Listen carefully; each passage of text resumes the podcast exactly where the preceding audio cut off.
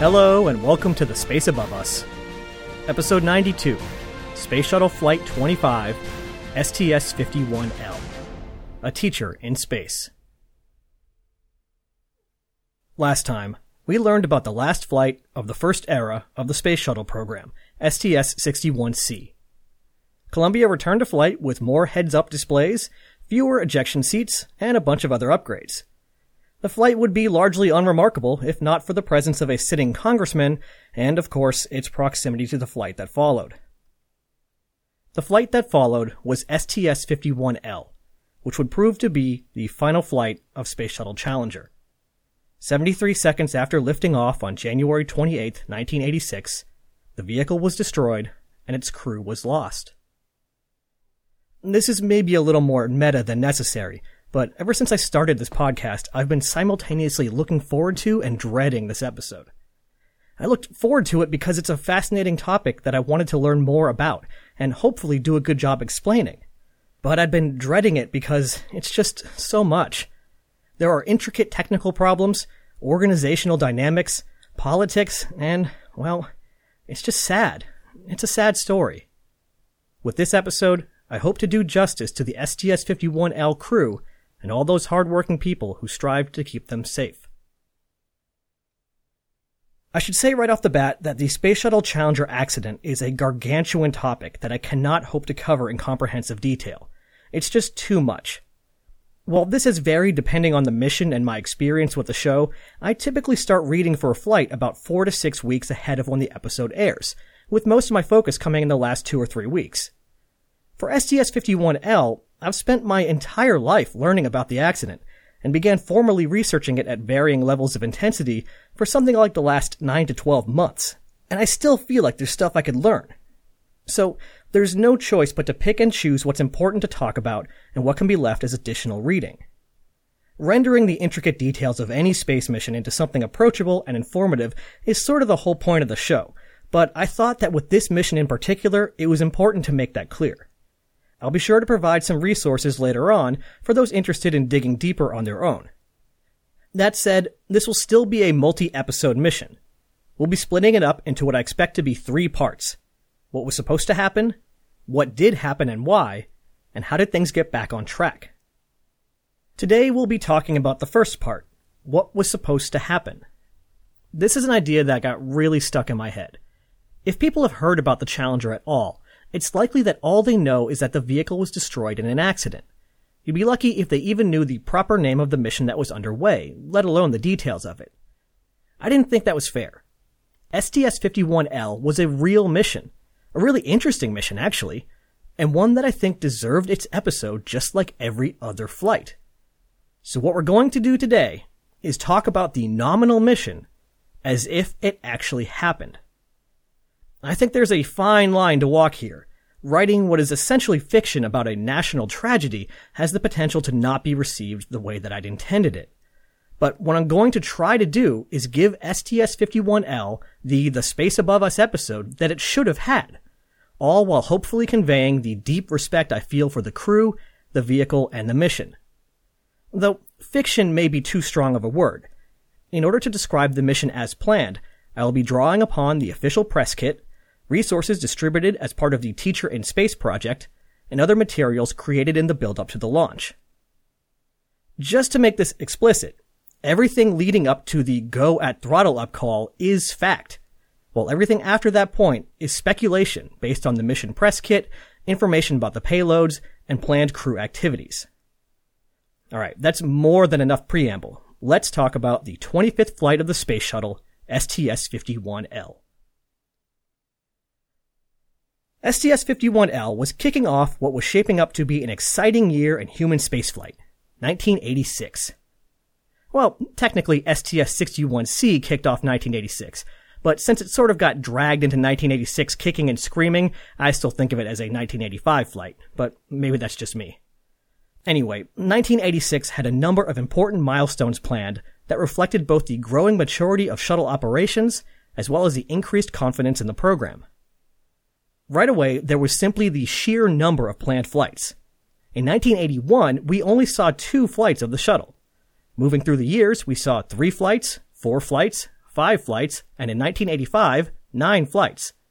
For 1986, NASA expected to fly 15 shuttle missions with their four orbiter fleet.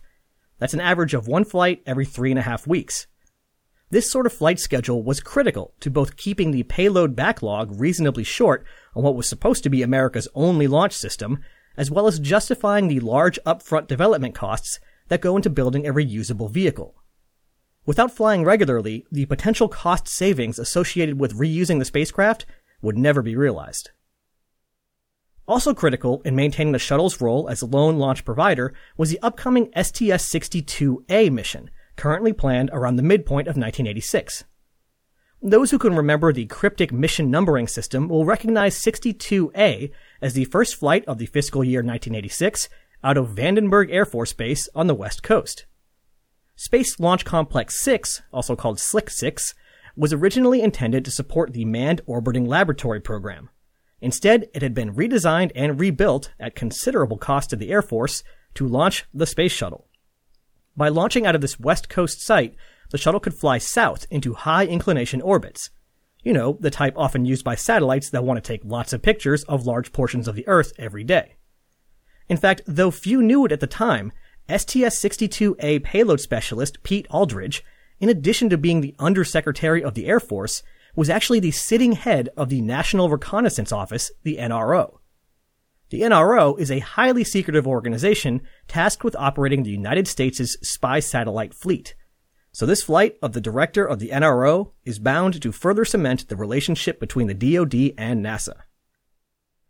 Another important item on the docket was the first flight of some hardware that would considerably enhance the shuttle's capabilities. Shuttle Centaur. Centaur, the venerable rocket upper stage, could probably carry its own podcast. Not just an episode, an entire show. The stage used liquid hydrogen and liquid oxygen to generate massive amounts of energy and unlock the solar system to robotic exploration. It had flown on several different configurations of the Atlas and Titan boosters, but starting in 1986, it would find a new home nestled in the Space Shuttle Orbiter's payload bay. The reason was pretty simple. Going forward, the space shuttle was, by law, America's only launch vehicle. This served to keep the shuttle flying often, driving down its cost per launch, and would save money on each payload thanks to those lowered prices.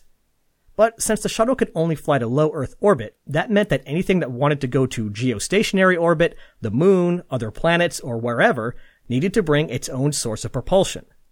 So far, these had been in the form of small solid rockets. These were preferred since they were so simple. Up until the moment that they were ignited, they basically acted like a big inert lump. But solids weren't suitable for missions that needed a lot of precision or delicate handling, and their propellant didn't contain as much energy as the chemical rocket holy grail, liquid hydrogen and liquid oxygen, or hydrolox. If the shuttle was to continue in its role as the nation's entire launch infrastructure, it needed to be capable of supporting the Centaur upper stage. The trouble with this is that hydrolox stages are incredibly difficult to work with.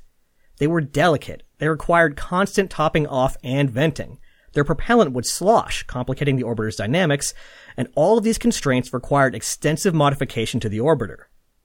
Given the volatile nature of the propellants, the myriad anomalous scenarios introduced by the mercurial stage, and the crushing schedule pressure to support time-sensitive missions, there was more than a little concern about the Shuttle Centaur program's impact on astronaut safety.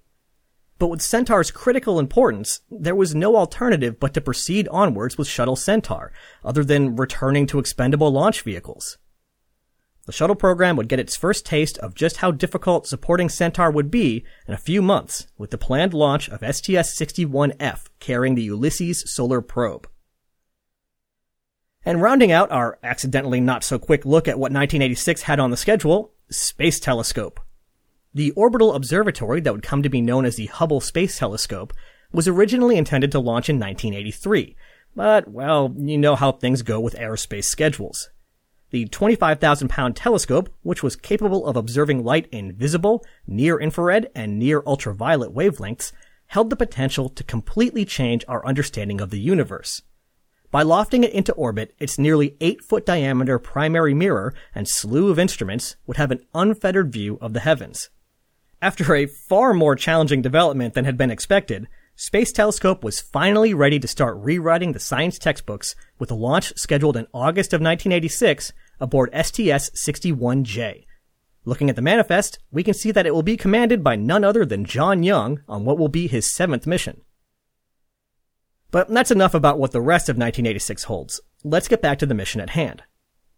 Commanding STS-51L was Dick Scobie, who we last saw as pilot on STS-41C. While researching this episode, I stumbled across an interesting fact. Scobie was one of the pilots flying the shuttle carrier aircraft that delivered Challenger to the Kennedy Space Center years earlier. This was his second mission and he was 46 years old.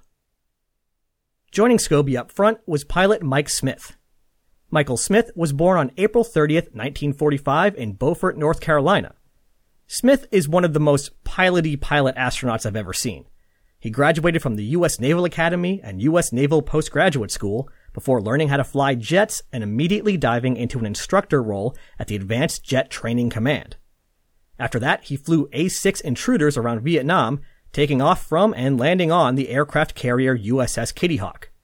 He then did two stints at the Navy's test pilot school, one as a student and one as an instructor. At the time of this mission, he had flown 28 different types of aircraft, and logged nearly 5,000 hours of flying time. The 40 year old Smith was selected as an astronaut in 1980, and this was his first mission. Mission Specialist 2 was Ellison Onizuka. We know El from his flight as a mission specialist on STS 51C. But since that was a classified flight, that's about all we know about his astronaut career. This was a 39 year old's second flight. Joining Onizuka on the flight deck was Mission Specialist 2, Judy Resnik. We know Resnik from STS-41D, the first flight of Space Shuttle Discovery. On that mission, the crew became the first to experience an RSLS pad abort, with Discovery's main engines shutting down immediately after ignition and before liftoff. Once they made it to orbit, Resnik expertly operated the shuttle's robotic arm to knock an icicle off of the side of the orbiter. This was Resnik's second trip into space, and she was on her 36th trip around the sun. Down on the middeck was Mission Specialist 3, Ron McNair. We last saw McNair back on STS-41B, which is best known for testing the manned maneuvering unit, resulting in some spiffy photos. This is the second flight for the 35-year-old. Joining the main crew were two payload specialists. Payload Specialist 1 was Greg Jarvis. Gregory Jarvis was born on August 24, 1944 in Detroit, Michigan. Jarvis earned bachelor's and master's degrees in electrical engineering from the University of New York at Buffalo and Northeastern University, respectively. Jarvis's career touched on aerospace right from the start, with his work on circuits on the SAM-D missile. He also worked as a communications payload engineer for the Air Force's Satellite Communications Program Office. He played a role in the concept formulation and proposal for the SYNCOM satellites that we've been deploying like frisbees for the last few episodes. On this flight, he represented the Hughes Aircraft Company, which is somewhat perplexing since there is no Hughes spacecraft on this mission. In fact, Jarvis had been bumped from a few flights, most recently from STS-61C. There was no Hughes spacecraft on board, but he'd still be doing some fluid dynamics experiments to learn more about the behavior of propellants during satellite deployments. This was the 41 year old Jarvis's first flight. Despite some remarkable aerospace achievements spread among the six people we just discussed, I think it's safe to say that the seventh member of our crew was the most famous. Payload Specialist 2, Christa McAuliffe.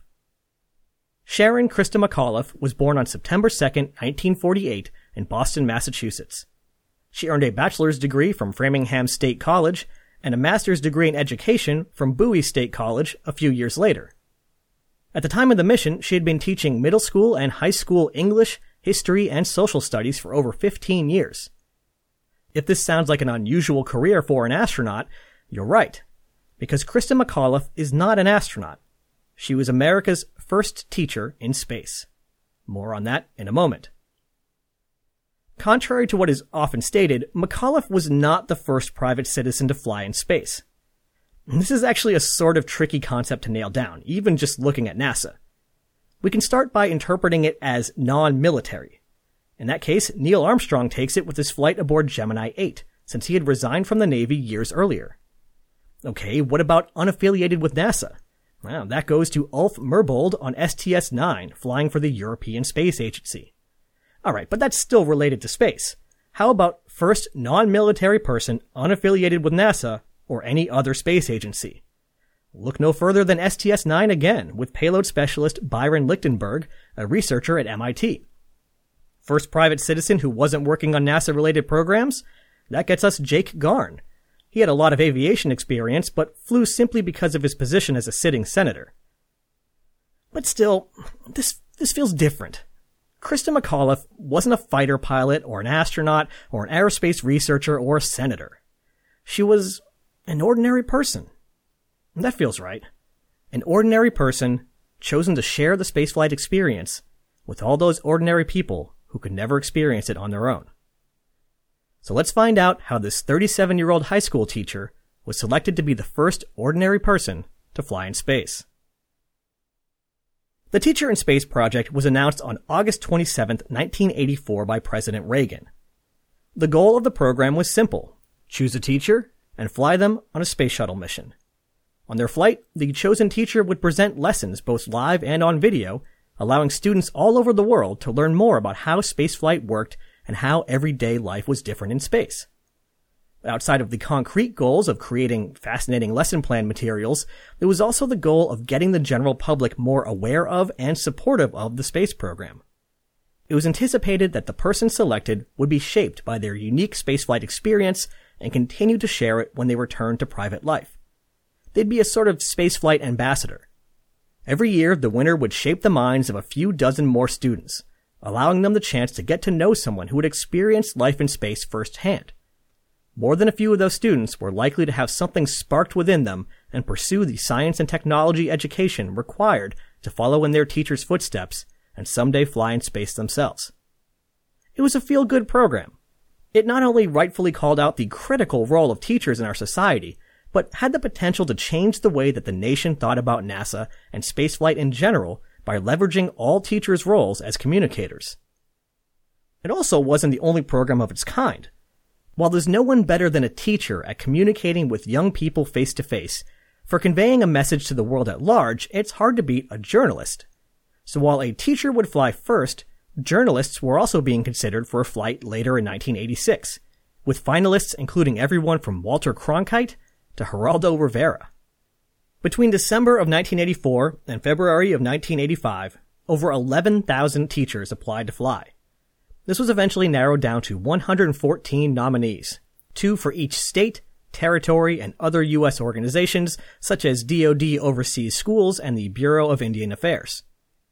On July 1, 1985, the 10 finalists were announced. A week later, the finalists traveled to the Johnson Space Center and Marshall Space Flight Center for medical tests and briefings about spaceflight. Finally, on July 19, 1985, it was announced that the runner-up candidate, who would serve as mission backup, was Barbara Morgan from Idaho, and that the primary candidate was Christa McAuliffe from New Hampshire. On September 9, 1985, McAuliffe and Morgan reported to the Johnson Space Center to begin their training. Much like the previous flight, STS-51L suffered a number of delays in the form of three postponements and one scrub. The first launch attempt was to be January 22, 1986, but that was pushed back a day since STS-61C had so much trouble getting off the pad. The 23rd soon became the 25th and then 26th, thanks again to STS-61C, but this time due to its delayed landing. The attempt on the 26th was called off the night before the launch due to the possibility of rain during the launch window. On the 27th, everything looked like it would be good to go, and for the first time, the countdown got far enough that the crew actually drove out to the pad and strapped into their seats just before 8 a.m. An hour or so later, however, the countdown had to be stopped due to a problem with the orbiter hatch. Since there were no handles or anything on the outside of the hatch, ground crews bolted a metal handling structure to it while on the pad, allowing them to open and close the hatch. The thing is, the handle just wouldn't come off. They eventually had to send for a battery powered drill to drill out the bolts. And of course, when it arrived, the batteries were dead. By the time the problem was resolved, nearly an hour and a half later, winds had picked up, violating launch constraints. After another two hours of waiting for better wind conditions, the launch was scrubbed. These delays strike me as pretty normal. Out of four delays, two were caused by the unusually problematic previous mission, one was caused by weather, and the one scrub was a sort of goofy but ultimately harmless ground equipment issue. But much hay was made of it in the press. I think the combination of the sort of absurd number of delays on STS-61C coupled with the presence of Christa McAuliffe on this flight caused the news media to really hone in on the schedule slips. From their point of view, NASA had promised regular airline-like departures. And if you're expecting airline-like operations, these minor harmless delays seem like a pretty big deal. Whether or not it permeated all the way down to the on-the-ground engineers, there was definitely a sense that the nation was waiting for this launch, and any further delays would be noted. For the next attempt on January 28th, the countdown proceeded smoothly and the crew once again clambered aboard their spacecraft. They were likely pretty chilly since at the time that they were climbing into their seats, the local temperature was hovering around the mid 20 degrees Fahrenheit. To someone from the Northeast like myself, the prospect of mid 20s on a January day doesn't sound so bad. But for Florida, that was staggering. It was easily the coldest launch to date by a wide margin. In fact, it was so cold that large icicles were seen hanging from the pad's service structures, and antifreeze had to be poured into the flame trenches. The ice team determined that the ice on the pad was not hazardous, since there was no way for it to impact the orbiter, but advised delaying the launch by an hour to give all the ice in the area more time to thaw, just to be on the safer side. But finally, the postponements, delays, and scrubs were behind them. The three main engines spun up, the countdown proceeded to zero, the two SRBs ignited, and at 11:38 a.m. on January 28, 1986, Space Shuttle Challenger lifted off for the 10th time. The crew was relieved to finally be flying after the long wait. As revealed on the cockpit voice recorder, not the public air to ground radio, pilot Mike Smith called out, Go, you mother! And from the back of the flight deck, mission specialist Judy Resnik exulted, Expletive hot! Who among us, when truly excited, hasn't shouted expletive on occasion? 35 seconds into the flight, the main engines throttled back to 65% to reduce forces on the shuttle stack as it passed through the period of maximum dynamic pressure. Around this time, Challenger entered about 30 seconds of buffeting by the strongest wind shears yet seen in the program. Wind shear is basically just wind traveling at different speeds and different directions at different altitudes. So if you're rapidly ascending through the layers, you sort of get knocked around. However, despite being the strongest seen so far, it was well within tolerances, and the SSMEs and SRBs pivoted their nozzles to counteract the disturbing force. At 51 seconds, the SSMEs throttled back up to 104% of rated thrust. 17 seconds later, Capcom indicated to the crew that all was well at this significant ascent milestone, radioing, Challenger, go at throttle up. Commander Scobie replied, Roger, go at throttle up.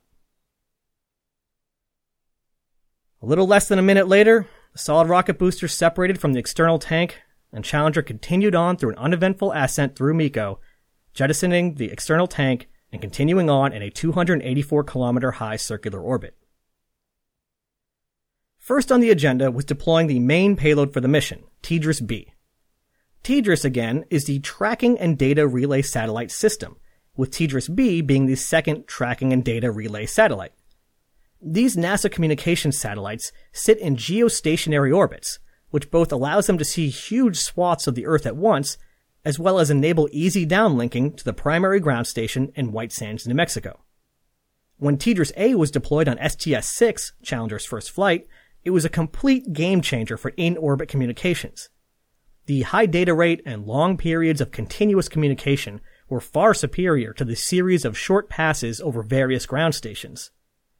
With TDRS B joining its sister spacecraft, almost an entire orbit would be covered, enabling near constant communication and data downlink. TDRS B launched so much later than TDRS A, partially due to a problem with the solid propellant kick stage that TDRS A rode to geostationary orbit. Or rather, almost did. The stage malfunctioned, leaving NASA's shiny new communications satellite nowhere near the proper orbit, necessitating a lengthy orbit raising campaign. But when TDRS B was deployed 10 hours after liftoff, all systems were nominal, and the spacecraft was soon on its way to its lofty perch. On flight day 2, we saw the return of CHAMP, the special low light camera that would be used to image Halley's Comet. These images would be even more valuable considering that none were taken on the previous mission due to a battery failure on the low light amplifier. I think I caught the press kit authors engaging in a little copying and pasting, since the 51L press kit mentions the crew pointing Champ out of Columbia's windows. That was the last mission, folks. While the mission specialists occupied themselves with Champ, payload specialist Christa McAuliffe got to work on her own tasks. The goal for today was to record a number of short films for use in a classroom setting after the mission. If you've ever had a class where a teacher played a few minutes of a video, then talked about it for a while, then continued the video and kept switching back and forth, you've got a good idea of how this footage would be used. McAuliffe had a number of experiments to film, including demonstrating Newton's three laws in microgravity, demonstrating how the classic simple machines behave in space, and demonstrating hydroponic plant growth. This soilless method of plant growth was especially interesting as it could make it easier for astronauts to potentially grow their own food and could lead to farming advances on Earth.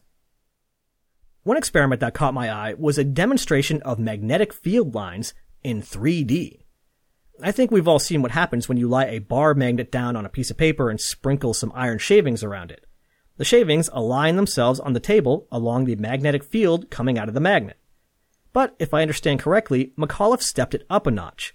Using a transparent container with a bar magnet at the center and some free floating iron shavings inside the container, the full three dimensional field lines were revealed. Just be careful not to let the iron shavings out of the box. On flight day three, the Spartan Halley mission was deployed.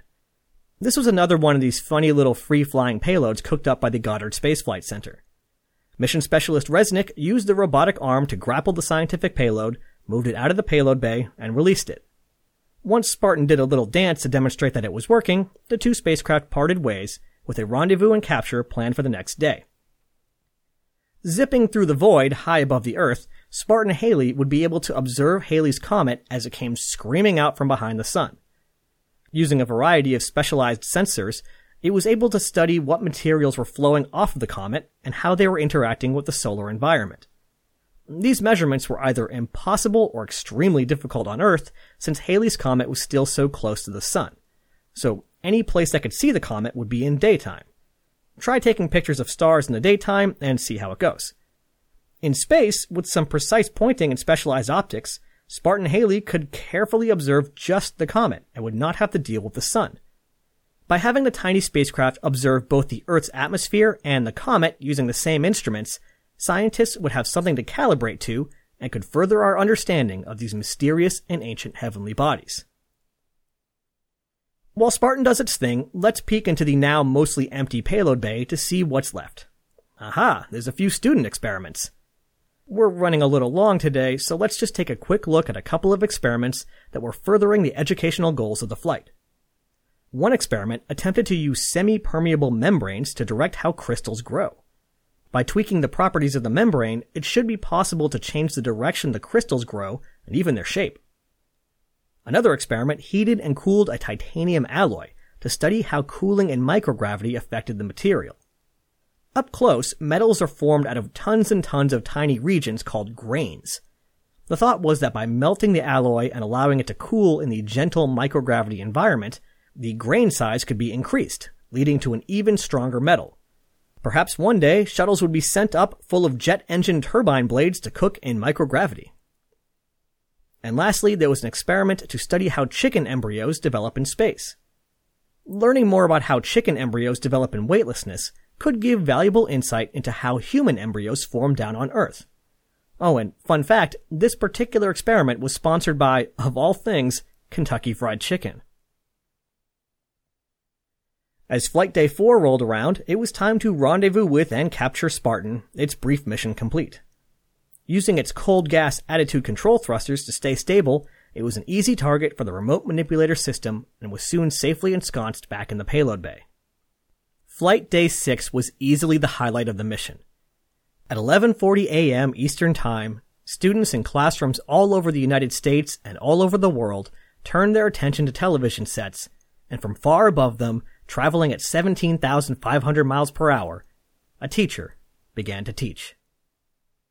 Broadcasting live for the next 15 minutes, Kristen McAuliffe led students on what she called the ultimate field trip, making her way through the major features of the crew cabin.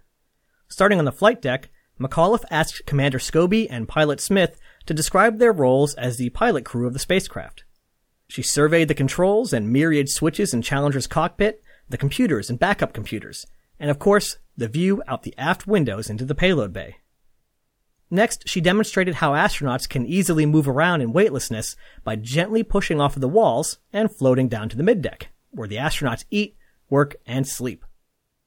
After a quick tour of the crew's sleep stations, the airlock, the storage lockers, and the galley, with the obligatory footage of astronauts eating floating fruit and blobs of water, the crew signed off and the broadcast was over.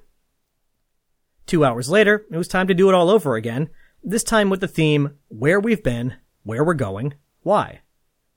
Now that students had an idea of what day to day life was like on the shuttle, it was time to answer what they were doing there in the first place. McAuliffe talked about in space manufacturing and material science, like the science being performed at that very moment in the payload bay. But the promise of ultra strong and ultra light metals or new life saving pharmaceutical products was just one of many reasons to fly in space. Anyone on the ground who's ever played a Nintendo, flown in an airplane, stayed warm while camping, or seen firefighters at work was familiar with NASA's innovations, even if it was a little removed from spaceflight. These so-called spin-offs, like microelectronics, airplane de-icing systems, space blankets, and firefighter breathing equipment, permeate every aspect of modern society. Technology developed for spaceflight benefits everyone. With where we've been covered, what about where we're going?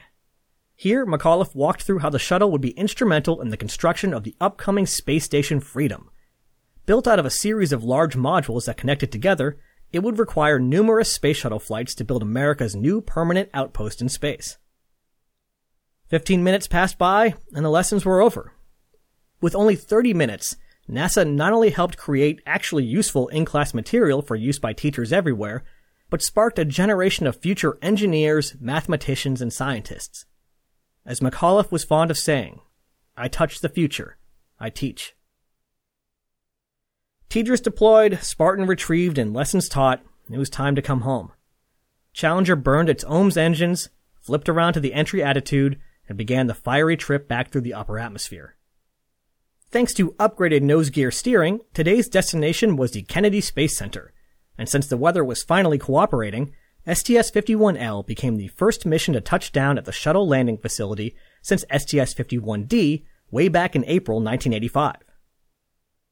After six days and 34 minutes in space, Challenger was home. As the crew walked down the stairs to the tarmac, the technicians began preparing Challenger for its next flight. The astronauts turned their attention to their next missions, and Christa McAuliffe's career as a sometimes celebrity and always educator, was just getting started. Next time, we will sadly put this alternate history back on the shelf and return our attention to reality. What happened to Space Shuttle Challenger? What caused the tragic loss of seven remarkable people and one remarkable spacecraft? What could have been done to prevent it?